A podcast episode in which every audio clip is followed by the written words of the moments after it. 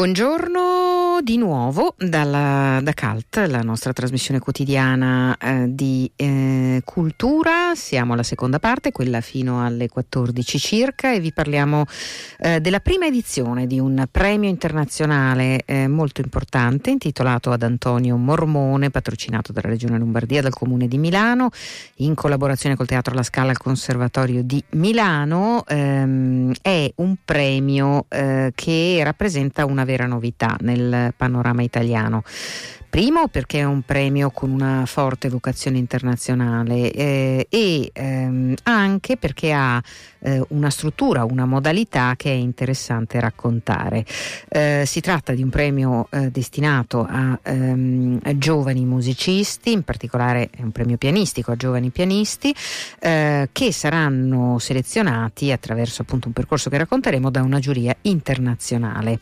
Eh, e poi ci sarà un calendario di concerti fra ottobre e luglio Consiglio eh, che coinvolge diversi luoghi della musica milanese. Il premio è intitolato ad Antonio Mormone, eh, un nome importante eh, nella eh, Milano della musica ehm, perché è stato al centro di eh, molti dei progetti che hanno fatto di Milano un riferimento per la musica classica internazionale.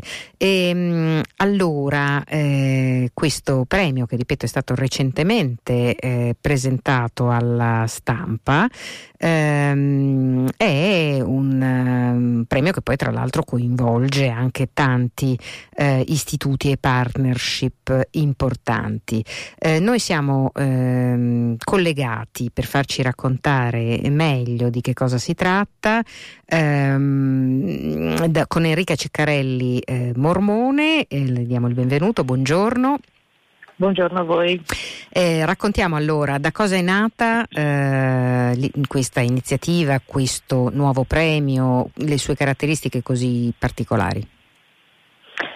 Beh, l'iniziativa è nata da un, inizialmente appunto da un mio desiderio personale, quello di eh, ricordare mio marito, ma farlo conoscere in particolare anche alle generazioni future, perché Antonio è stato un importante eh, manager musicale, ha fondato appunto la Società dei Concerti che oggi è una fondazione e mm, in 35 anni di lavoro sul campo musicale ha portato tante novità anche eh, a Milano nella Sala Verdi del Conservatorio, ma non solo, scoprendo anche, questa era la sua caratteristica che appunto lo, lo faceva riconoscere un poco a livello internazionale, eh, portando tanti giovani artisti, magari agli albori della carriera, con un debutto in Italia tante volte, se non addirittura in Europa.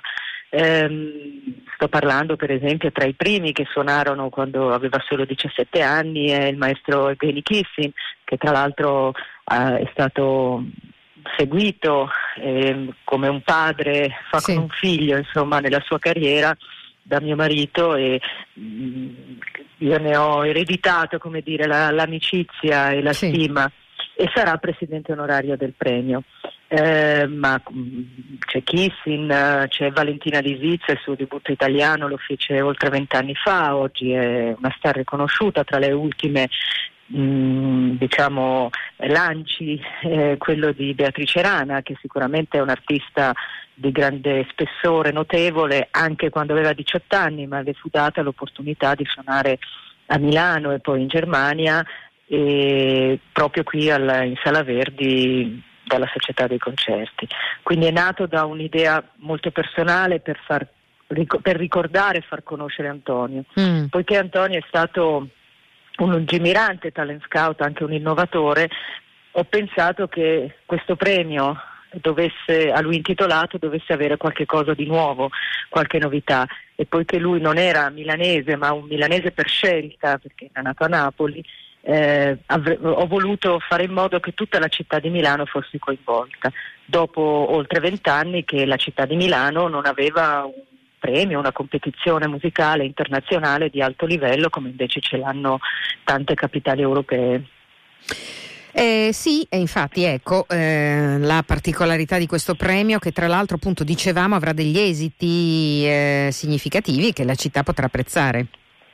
Certamente sì, abbiamo voluto fare in modo che eh, tutta la città fosse coinvolta, per cui mh, la novità principale del premio ehm, è il fattore tempo. Sì. E questo devo dire non ce l'ha nessun concorso al mondo.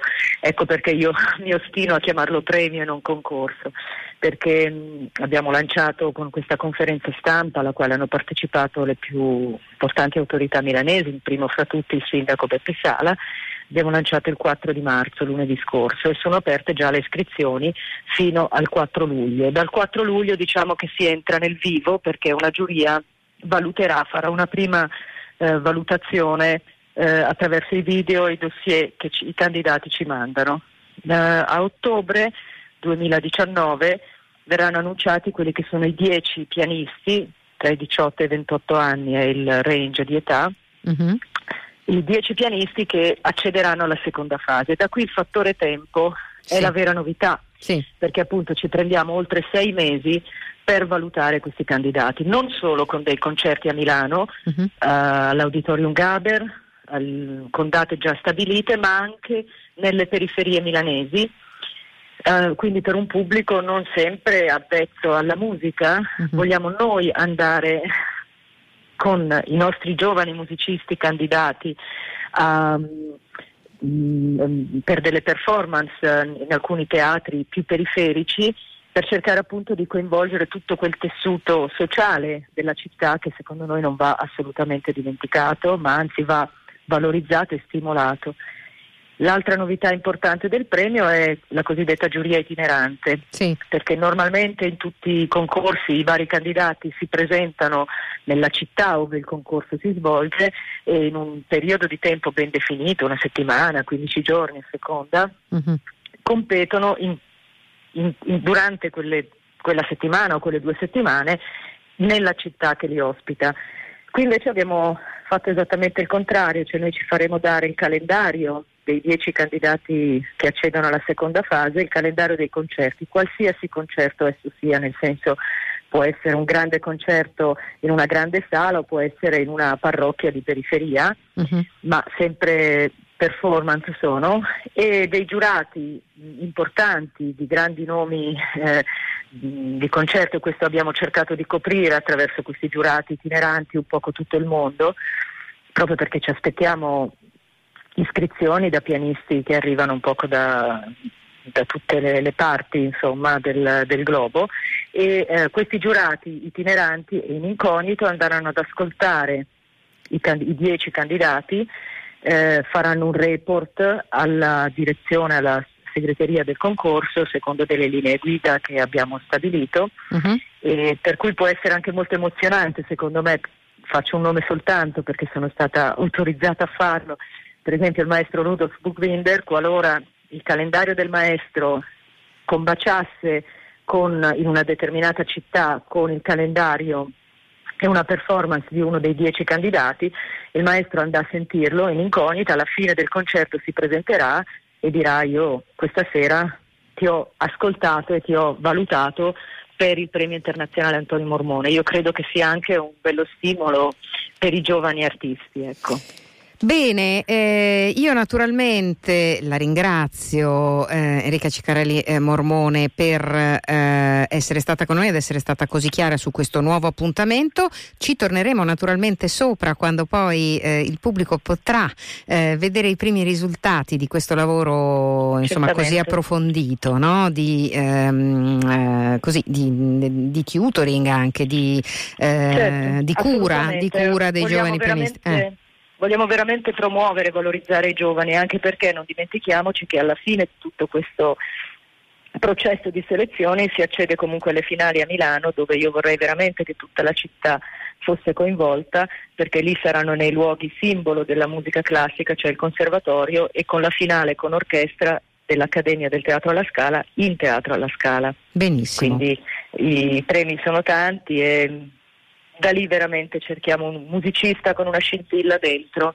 eh, che possa far parlare di sé in futuro e possa dire di essere nato a Milano. Bene, antoniomormone.org il sito se volete eh, insomma, eh, ripercorrere ciò che in parte eh, abbiamo raccontato questa mattina. Grazie davvero, buon lavoro, a risentirci.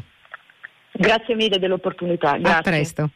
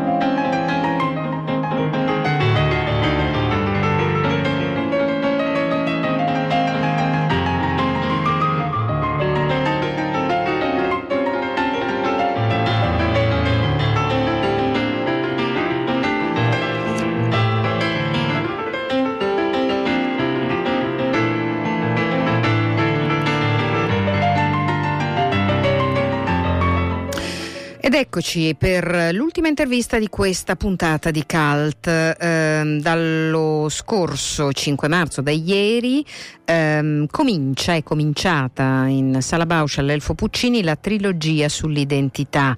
Eh, così definiamo eh, appunto un triplice appuntamento eh, di eh, teatro firmato da Liv Ferracchiati con eh, The Baby Walk, la, la sua compagnia, la sua realtà realtà.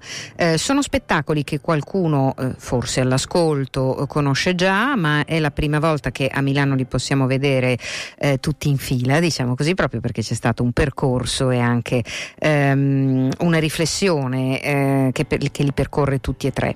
Si tratta di Peter Pan guarda sotto le gonne, Stabat Mater e un eschimese in Amazzonia. Ehm, è ehm, un racconto che parte da storie straordinarie, così ci aveva detto Liv Ferracchiati in una nostra recente conversazione e da lì ripartiamo. Buongiorno. Buongiorno a tutti.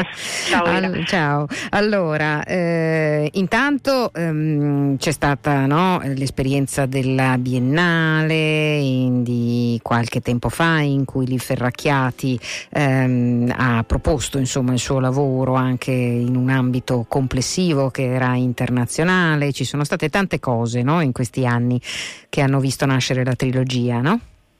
Sì, sì, ci sono state tante, tante tappe che hanno portato lo, lo spettacolo, gli spettacoli a eh, in qualche modo in realtà a fortificarsi perché poi gli spettacoli sì. si completano veramente nell'incontro con il pubblico e anche con diverse diciamo, tipologie di, di, di, pubblico per cui abbiamo avuto questa fortuna di fare anche una piccola tournée e questo chiaramente porta questi tre spettacoli, questi tre lavori all'incontro col pubblico milanese nella loro diciamo, complessità, cioè uno dopo l'altro eh, ad uno uno stadio più, eh, più, evoluto, perché chiaramente poi lo spettacolo è un organismo vivente che cresce no? ogni volta che si incontra con il pubblico. Sono d'accordo soprattutto per quello che riguarda eh, una trilogia come questa che ovviamente eh, si interroga, riflette, sorride, eh, piange, eh, fa tante cose differenti come i suoi personaggi, eh, ma lo fa ehm, e obbliga il pubblico comunque a mettersi a sua volta in discussione, quindi diciamo che il riscontro del pubblico credo sia davvero stato molto importante. Lo sarà anche in questo caso. Eh, un po' po' eh, come è composta la trilogia. Io ho ricordato eh, i titoli, però forse vale la pena di ripercorrerli, anzi sicuramente certo. insieme con te. Peter Pan guarda sotto le gonne è stato, oh, come dire, lo spettacolo rivelazione, no? Mm-hmm. Beh, eh, Peter Pan guarda sotto le guane è stato il primo diciamo, mm. lavoro quando sì. la compagnia di fatto si è composta esatto. perché si è composta e formata con i suoi nove membri più Luciano Ariellanza che è un danzatore che è stato chiamato e che ormai è all'interno della compagnia anche se non tra i fondatori è stato eh, realizzato quando la compagnia ancora non c'era nemmeno perché abbiamo iniziato a fare ricerca di materiale nel 2013 e a lavorare a Peter Pan nel 2015 per cui dopo due anni di ricerca abbiamo cominciato a lavorare eh, con gli attori alla drammaturgia e di fatto non avevamo ancora l'accompagnamento dei produttori, quali appunto il Teatro Stabili dell'Umbria, Mami Modri a Gemilia e Campo Teatrale di Milano. Eh, e è stato uno spettacolo autoprodotto, eh, incentrato sull'infanzia di, di, questo ragazzino che ha 11 anni e mezzo ed è, eh, ed è nato in un corpo femminile la storia è universale perché c'è la scoperta dei primi impulsi sessuali, l'incontro, scontro con i genitori per l'affermazione eh, del sé, che in questo caso ha di straordinario eh, nel, nel, racconto della sua ordinarietà, però, perché questa è la scelta che abbiamo fatto, eh, il fatto che appunto questo ragazzino di 11 anni e mezzo sia di fatto in un corpo femminile. Eh, il secondo capitolo, non so se insomma, posso già andare avanti sì, a raccontarlo. Sì, sì. Stabat Mater invece eh, ha, diciamo come, come, storia quella di, di, di, di, un uomo di circa 30 anni, anche se poi in realtà eh, la storia si snoda in quattro anni, no? Una va, diciamo, due linee parallele, sì. quelle con la fidanzata che vanno in avanti e le, diciamo, le linee eh, diciamo, de, de, con la psicologa invece che la storia, la storia invece torna indietro. E, eh, si vedono quattro anni di vita di questa persona che di fatto fa il passaggio dalle, dall'età diciamo così, della, della, giovinezza all'età adulta, del doversi prendere delle responsabilità, fare delle scelte di vita e soprattutto emanciparsi da una figura materna molto ingombrante l'inter- l'interprete della madre eh, Laura Marinoni, questa figura materna che appunto è sempre presente in questo, in questo grande schermo, anche quando di fatto non c'è perché è presente nel figlio e gli impedisce in qualche maniera di diventare liberamente eh, sia uomo nel senso del genere sia uomo nel senso di adulto perché sì. non riesce a staccarsi da lei, no? non riesce uh, ad accettare la madre mm. che, che, forse non l'accetta del tutto. E poi c'è e... l'eschimese da noi molto amato. Mm e poi c'è l'eschimese, sì, un'eschimese in Amazzonia che racconta l'incontro, scontro stavolta con la società perché si è, eh, dopo diciamo, delle dinamiche intime, familiari, si è passati invece all'incontro con, con l'altro, con l'apertura alla società.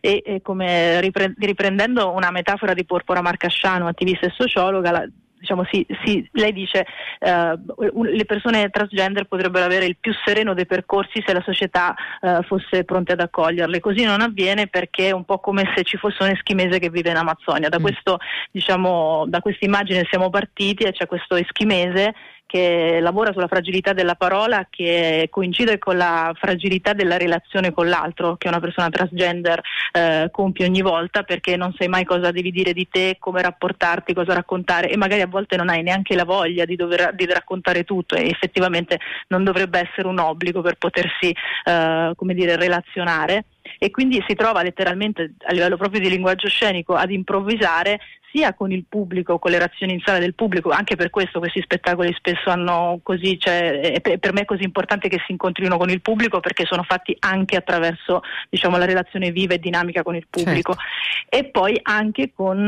gli altri interpreti scena che in questo caso sono parte di un coro che rappresenta la società, che parla in maniera ritmata, versificata eh, e, eh, e, che in qualche maniera si adegua al canone maggioritario, eh, rapportandosi in maniera sia intelligente che stolta con l'eschimese, che a sua volta è sia intelligente che stolta. Diciamo, la, la storia universale qua sta nel fatto, nella situazione, no? ognuno di noi si trova di fronte alla, alla perplessità di quanto di se stesso portare eh, eh, diciamo, agli altri e quanto invece per anche quieto vivere o perché ci piace prendere Tenere dagli altri. Sé.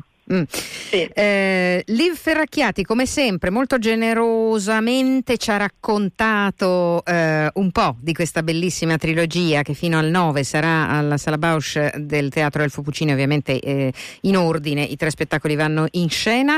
Noi la ringraziamo, eh, noi ringraziamo naturalmente la eh, compagnia Baby Walk intera, poi dopo eh, ci sono evidentemente tanti interpreti, come avete sentito, che hanno preso parte a questa trilogia nel corso della sua formazione. Eh, grazie Lì Ferracchiati, davvero un saluto, a, a, presto e bentornata a Milano.